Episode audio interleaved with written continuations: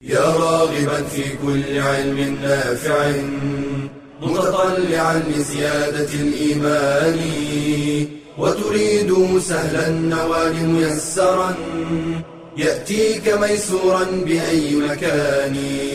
زاد زاد أكاديمية ينبوعها. صاف صاف ليروي غلة الظمآن. والسيرة العلياء وعطرة الشدى. طيب يفوح لأهل كل زمان. بشرى لنا زاد أكاديمية للعلم كالأزهار في البستان. بسم الله الرحمن الرحيم. الحمد لله رب العالمين وصلى الله وسلم وبارك على المبعوث رحمة للعالمين نبينا محمد وعلى آله وصحبه ومن اهتدى بهديه واستنى بسنته إلى يوم الدين. أما بعد السلام عليكم ورحمة الله وبركاته. إن الله عز وجل يقول في محكم التنزيل: وأنه هو أضحك وأبكى. الله عز وجل هو الذي يضحك عباده وهو تعالى الذي يبكيهم وفي كل من الفوائد وفي كل من الآثام ما يكون فيه بحسب النية وبحسب الواقعة. ولقد تقدم معنا في درس سابق ضحك النبي عليه الصلاة والسلام ومزاحه وتبسمه صلى الله عليه وآله وسلم. إلا أن ذلك لم يكن ديدن النبي عليه الصلاة والسلام. بل كما علمنا من سيرته ومن شمائله أنه بأبي هو وأمي عليه الصلاة والسلام سيد التوازن فكان متوازنا في كل أموره وأحواله. فكما أنه كان يضحك ويتبسم ويتبسط مع أصحابه إلا أنه كان أيضا صلى الله عليه وآله وسلم له عين سحاء بالدموع. كان يبكي عليه الصلاة والسلام. وبكاؤه ليس جزعا ولا تذمرا.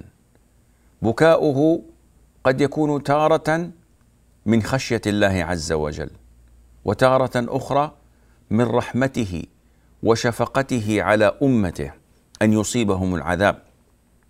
كان يبكي إذا صلى صلاة الكسوف أو الخسوف من خشية الله عز وجل. وكان يبكي إذا فقد قريب إذا فقد قريبا أو فقد حبيبا أو صاحبا. ربما بكى عند سماعه لآيات الله تتلى. وربما بكى إذا حضر جنازة. كل ذلك وهو صلى الله عليه وآله وسلم من قد غفر الله له ما تقدم من ذنبه وما تأخر. فكان قلبه حيا. لا كقلوبنا نسأل الله لنا ولكم العافية. وقديما قالوا إن القلب إذا كان حيا فإن العين تمطر ومطر العين البكاء. هذا القلب هو عبارة عن الأرض. أما إذا كان القلب ميتا بمعنى أن الأرض هي قحط جدباء فإن العين تكون كذلك. نسأل الله العافية. النبي صلى الله عليه وآله وسلم في بكائه كما هو الحال في ضحكه. لم يكن يتجاوز الحد فكما كان في ضحكه متوازنا. إذا ضحك لم تكد ترى لهواته عليه الصلاة والسلام.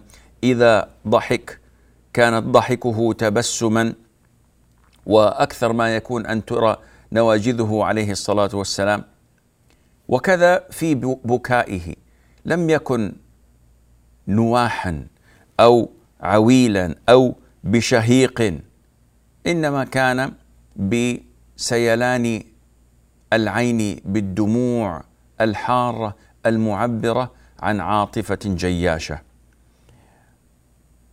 كان صلى الله عليه وآله وسلم يبكي شفقة على أمته. فهو بالمؤمنين رؤوف رحيم. ومن الأحاديث التي تبين لك تلك الرأفة والرحمة ما جاء عن عبد الله بن عمرو بن العاص رضي الله عنهما أن النبي صلى الله عليه وآله وسلم تلا ذات يوم آيات من كتاب الله. فتلا قول إبراهيم عليه الصلاة والسلام قال عز من قائل رب إنهن أضللن كثيرا من الناس فمن تبعني فإنه مني ومن عصاني فإنك غفور رحيم. فدعا بالمغفرة والرحمة لمن خالف أمره وعصاه. وتلا قول الله عز وجل عن عيسى عليه الصلاة والسلام إن تعذبهم فإنهم عبادك. عذابك لهم مستحق فهذا أمر لا مفر منه. بخلاف قول إبراهيم إنك غفور فإنك غفور رحيم. إن تعذبهم فإنهم عبادك وإن تغفر لهم فإنك أنت العزيز الحكيم.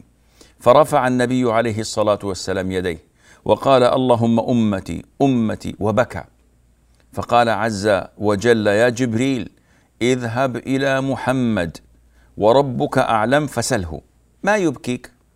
فأتاه جبريل عليه السلام فسأله فأخبره عليه الصلاة والسلام بما قال وهو أعلم. فقال الله عز وجل يا جبريل اذهب إلى محمد فقل إنا سنرضيك في أمتك ولا نسوءك. النبي عليه الصلاة والسلام يرفع يديه داعيا ربه الرحمة بأمته قائلا اللهم امتي أمتي ويبكي. يعني يدعو الله عز وجل لا لنفسه بل لأمته من شفقته ورحمته بهذه الأمة. وللأسف منا من هو من أمة محمد صلى الله عليه وآله وسلم ولا يكاد يصلي عليه ولا يذكره ولا يتبع سنته. نسأل الله العافية.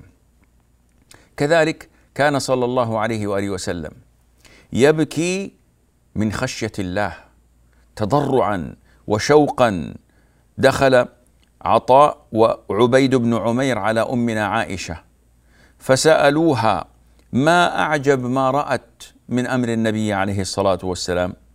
قالت لما كان ليلة من الليالي قال الرسول عليه الصلاة والسلام يا عائشة ذريني أتعبد الليلة لربي فقلت له والله إني لاحب قربك وأحب ما يسرك. ما دام تسرك العبادة فهذا أيضا مما أحبه وإن كنت أحب أن أكون قريبة منك. قالت فقام فتطهر وصلى فلم يزل يبكي حتى بل حجره عليه الصلاة والسلام. قالت وكان جالسا فلم يزل يبكي حتى بل لحيته ثم بكى حتى بل الأرض فجاء بلال يؤذنه بالصلاة فلما رآه يبكي قال يا رسول الله تبكي. وقد غفر الله لك ما تقدم من ذنبك وما تأخر. قال أفلا أكون عبدا شكورا؟ أنزلت علي الليلة آية ويل لمن قرأها ولم يتفكر فيها. إن في خلق السماوات والأرض واختلاف الليل والنهار لآيات لأولي الألباب. إلى آخر أو الآية كلها وقد علمنا من قبل أنه صلى الله عليه وآله وسلم كان يقرأ هذه الآية وما يليها من تسع آيات إلى آخر سورة آل عمران إذا استيقظ من نومه. آيات عظيمة. التفكر في خلق الله عز وجل التفكر في السماوات وفي الأرض وفي عظمتها بل وفي عظمة من خلقها. سبحانه وتعالى. فكان يبكي عليه الصلاة والسلام ليله ويحيي ليله بالقراءة والذكر والاستغفار والبكاء حتى أنه جاء عنه صلى الله عليه وآله وسلم أنه كان إذا صلى من الليل سمع لصدره أزيز كأزيز المرجل وهذا من البكاء. يعني كصوت الذي يصدره القدر فوق النار إذا استجمع غليانا. هذا الصوت من البكاء كان يسمع للنبي صلى الله عليه وآله وسلم. فاصل قصير وبعدها نواصل بإذن الله عز وجل.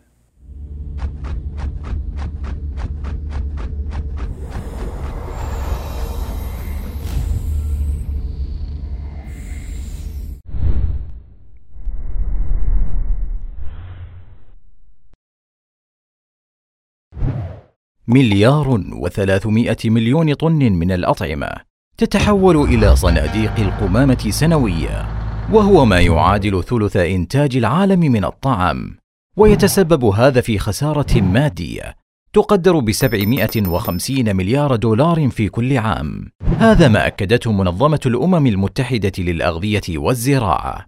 يحدث كل هذا في ظل وجود 870 مليونا من الجائعين يوميا، وصدق من قال ما رأيت اسرافا إلا وبجانبه حق مضيع. ففي الوقت الذي يموت فيه عشرات الآلاف من الأطفال جوعا بسبب نقص الغذاء نجد أن دولة غربية ترمي وحدها أطعمة تبلغ قيمتها 19 مليارا من الدولارات في كل عام ودولة أوروبية أخرى تهدر 100 طن من الطماطم في مهرجان سنوي يعرف بمهرجان التراشق بالطماطم.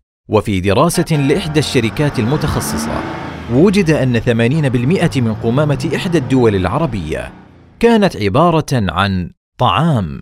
قال تعالى وكلوا واشربوا ولا تسرفوا إنه لا يحب المسرفين. فلنتدارك الأمر قبل أن يؤول بنا الحال إلى مصير المسرفين.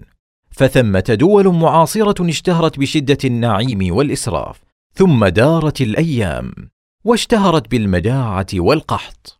فلنحرص جميعا على الاقتصاد في الطعام وأن نأتي به على قدر الاحتياج.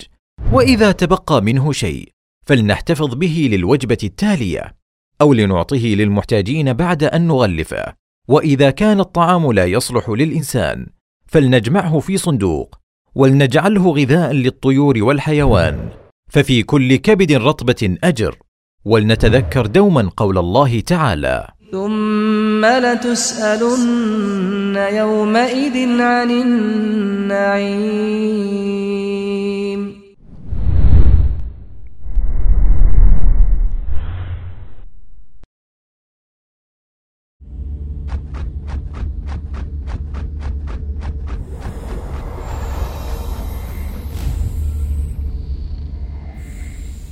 السلام عليكم ورحمة الله وبركاته.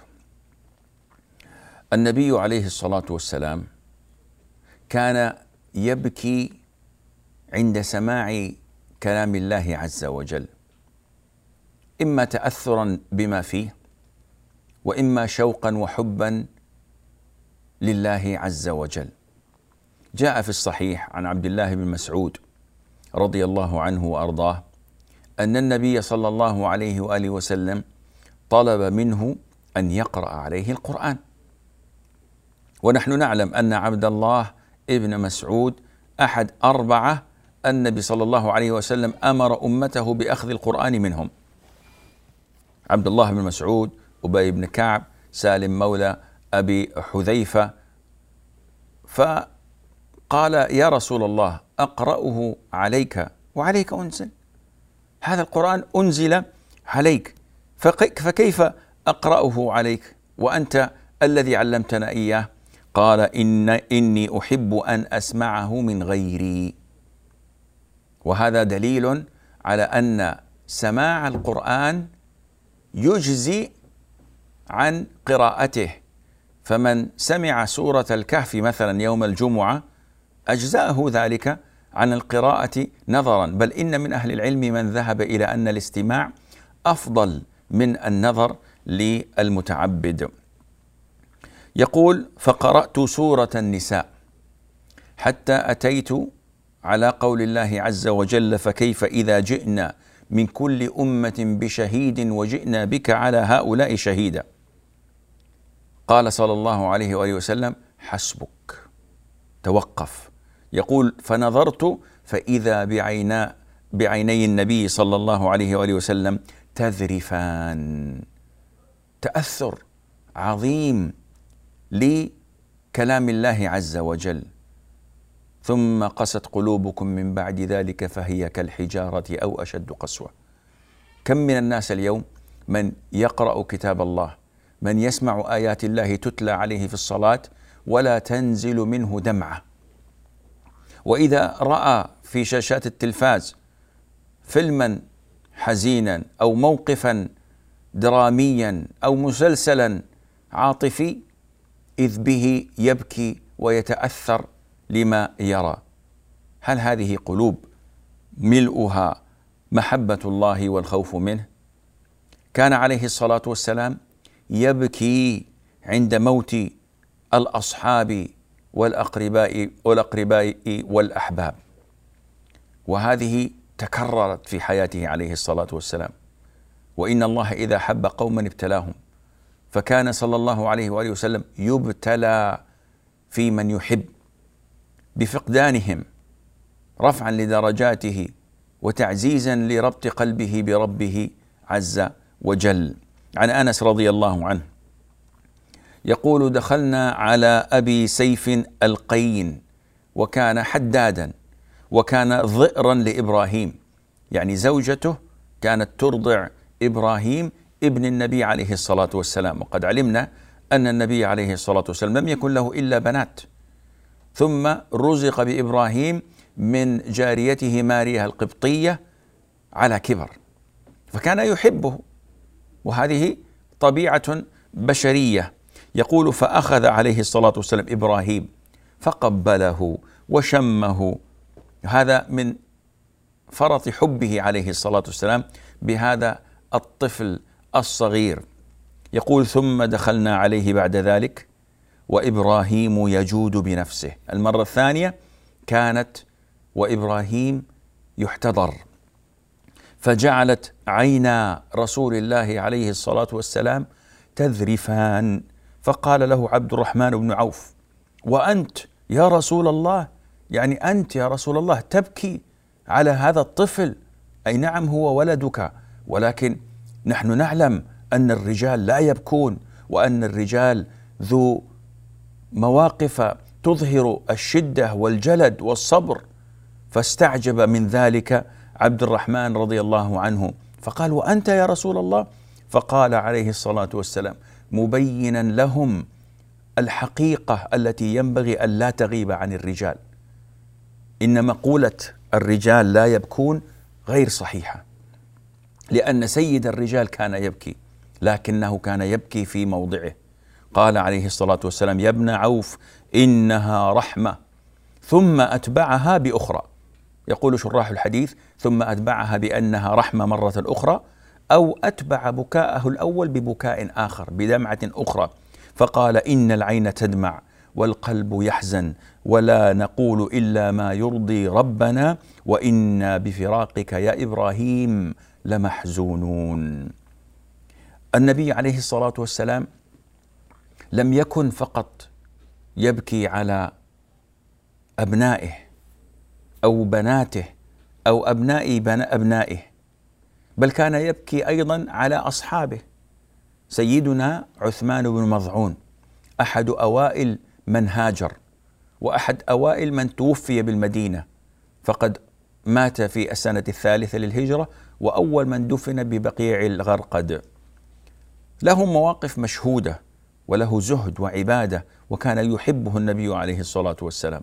عندما تقول عائشة أمنا رضي الله عنها عندما مات قبل النبي صلى الله عليه وآله وسلم عثمان بن مضعون وهو ميت وهو يبكي أو قالت وعيناه تذرفان. هذا عثمان الذي استأذن النبي عليه الصلاة والسلام في أن يختصي كي يتجنب فتنة النساء. يقول ولو يقول علي ومن معه رضي الله عن الصحابة أجمعين ولو أذن له لفعلنا ذلك. أنس بن مالك أيضا يخبرنا عن حال الرسول عليه الصلاة والسلام مع موت أهل بيته. فيقول شهدنا ابنة لرسول الله عليه الصلاة والسلام وهو جالس على قبرها فرأيت عيناه تدمعان محبة الأب لابنته محبة الأب لأبنائه تظهر جلية في تعامل الرسول عليه الصلاة والسلام وهو سيد المتوكلين. يخطئ الناس عندما يظن أن البكاء يخالف التوكل أو يخالف الرضا بقضاء الله وقدره حاشا وكلا. فالنبي عليه الصلاة والسلام بكى بل إن نبي الله يعقوب كما ذكر الله لنا في سورة يوسف بكى ابنه حتى ابيضت عيناه من الحزن. أليس لديه توكل؟ بلى والله لكنه شعور طبيعي جبلي لا ينجو منه إنسان. والمنهي عنه هو التذمر النياحة التسخط. أما رضا القلب إن صحبه ظرف الدمع فذلك من سنة الرسول صلى الله عليه وآله وسلم. وجاء أيضا أن ابنا لابنته يعني حفيدا له حضرته الوفاة فوضع في حجره عليه الصلاة والسلام وضع في حجره ونفسه تقعقع. فيقول أسامة بن زيد وفي القوم سعد بن عبادة وأبي وغيرهم ففاضت عيناه صلى الله عليه وآله وسلم فقال له سعد منكرا عليه. ما هذا يا رسول الله؟ مثل عبد الرحمن بن عوف ينكر. فقال عليه الصلاة والسلام هذه رحمة يضعه الله في قلوب من يشاء من عباده وإنما يرحم الله من عباده الرحماء. البكاء رحمة إظهار لحياة القلب. معنا فاصل وبعدها نواصل فابقوا معنا بإذن الله عز وجل.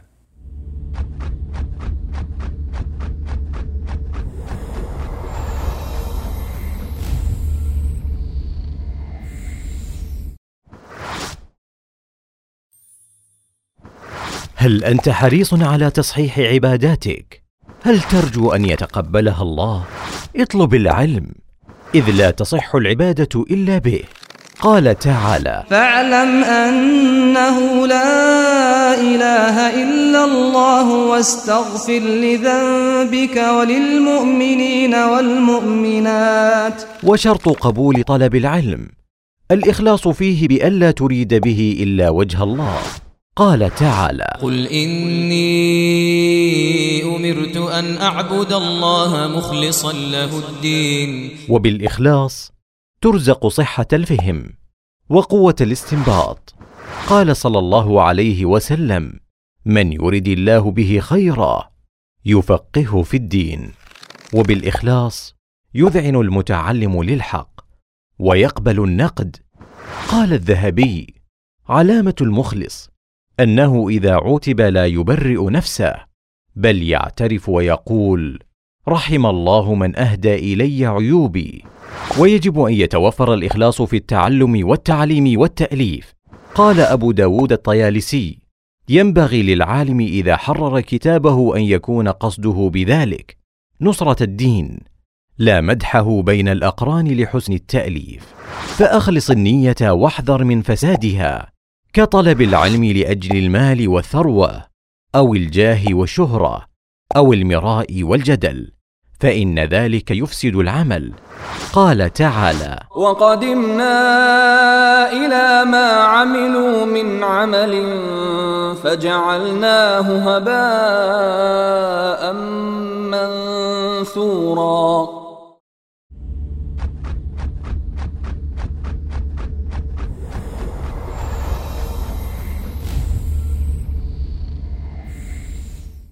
السلام عليكم ورحمة الله وبركاته. النبي عليه الصلاة والسلام كان يبكي إذا تذكر الأيام الخوالي، إذا تذكر الأحباب. جاء في الحديث الصحيح أنه استأذن ربه في أن يستغفر لأمه فلم يأذن له فبكى عليه الصلاة والسلام. وبكى بكاء شديدا وأمه لم يدركها عليه الصلاة والسلام إذ توفيت وهو ابن ست سنوات. وكم من المسلمين اليوم من أدرك أمه عند كبر سنها وهو من أعق الناس بها. فشتان ما بين قلب ملئ بالأحقاد وملئ بالبغضاء وملئ بالعقوق وبين قلب ذلك النبي صلى الله عليه وسلم قلب الحي الذي ملئ بالحب والرحمة والشفقة. حادثة أخرى جميلة تبين لنا مدى محبته صلى الله عليه وآله وسلم لأمنا خديجة رضي الله عنها وأرضاها. أحب الناس إلى قلبه وهي المرأة الوفية سيدة أهل الجنة أو سيدة نساء الجنة. أبو العاص بن الربيع ابن خالة زينب. يعني خالة أبي العاص هي خديجة بنت خويلد. تزوج ابنة خالته. أمه أم أبي العاص هي هالة بنت خويلد التي كان يبش الرسول عليه الصلاة والسلام لصوتها إذا سمعها لما تذكره بأيام خديجة. وقع في الأسر أبو العاص مرتان، مره في غزوة بدر ومره قبيل فتح مكة. في غزوة بدر كانت تحته زينب إذ لم يحصل تحريم أو وجوب الفصل بين المسلمة والمشرك آنئذ كان الأمر ما يزال جائزا. فكانت زينب تحته في مكة. عندما وقع في الأسر هو خرج مع الجيش ولم يقاتل ولم يخرج ليقاتل وذلك استؤسر. فالرسول عليه الصلاة والسلام قبل بالفداء. فبعث كل من كان له أسير بمال. فلما جاء فداء أبي العاص زينب رضي الله عنها بعثت بمال. وبعثت مع المال قلادة. هذه القلادة ألبستها إياها خديجة. يوم زفافها بأبي العاص. يعني تذكر الرسول عليه الصلاة والسلام حفل الزفاف زفاف ابنته ووجود خديجة معه. فلما رأى القلادة رق لها رقا شديدا يعني تأثر عليه الصلاة والسلام. وعرض على المسلمين أن يقبلوا هذا المال وأن يردوا على ابنته زينب قلادتها وأن يفرجوا عن أبي العاص فرضوا بذلك. وهذه حاله عليه الصلاة والسلام كلما تذكر أمنا خديجة رضي الله عنها وأرضاها. هذا كان في معركة بدر ومعركة بدر أحيطت بالبكاء. فقبل المعركة بكاء وبعد المعركة بكاء. يخبرنا علي رضي الله عنه. يقول لقد رأيتنا وما فينا قائم يعني ليلة بدر قبل القتال وما فينا قائم إلا رسول الله صلى الله عليه وآله وسلم تحت شجرة يصلي ويبكي حتى أصبح. ليلة القتال الناس يستريحون يستعدون الا النبي عليه الصلاة والسلام. استعداده كان ببكاء الليل تضرعا إلى ربه وافتقارا إلى نصرته.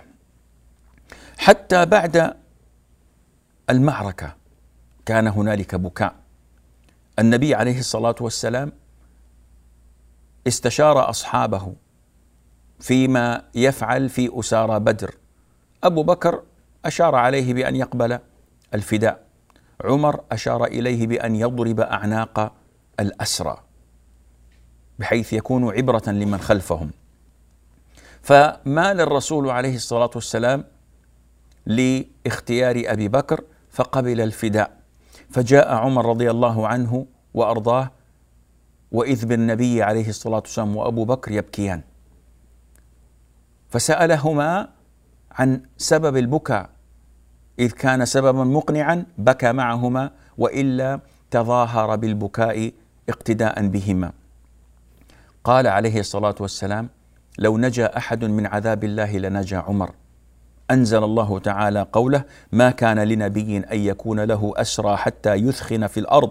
تريدون عرض الدنيا والله يريد الآخرة. والله عزيز حكيم. لولا كتاب من الله سبق لمسكم فيما أخذتم عذاب عظيم. فكلوا مما غنمتم. يعني كاد الله عز وجل أن يعذبهم لأنهم قبلوا الفداء في أسرى بدر فأشفق عليه الصلاه آه، فأشفق عمر رضي الله عنه على النبي صلى الله عليه وسلم من كثرة بكائه.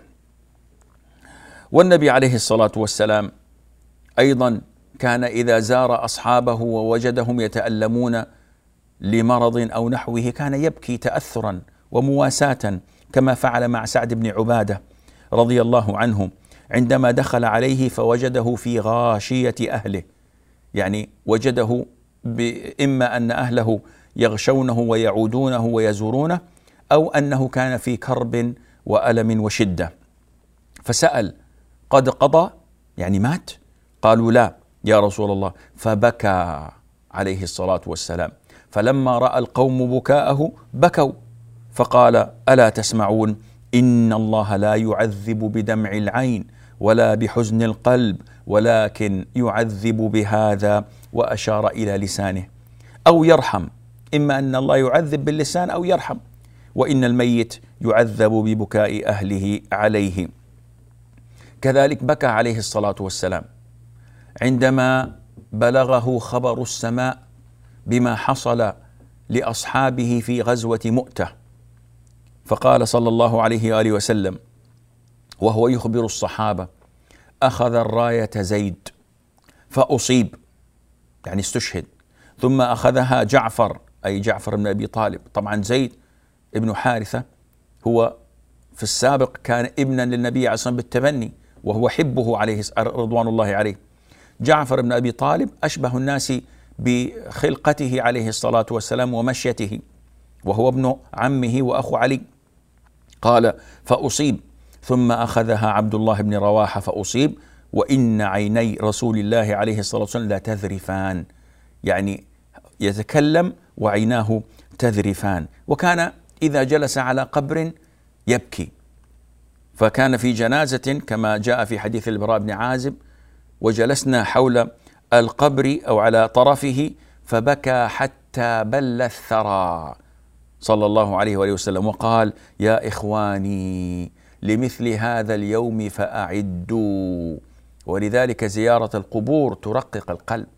عندما ترى هذا القبر المفتوح وتعلم أنك اليوم حامل لهذه هذه هذه الجثة وغدا أنت على الأكتاف محمول.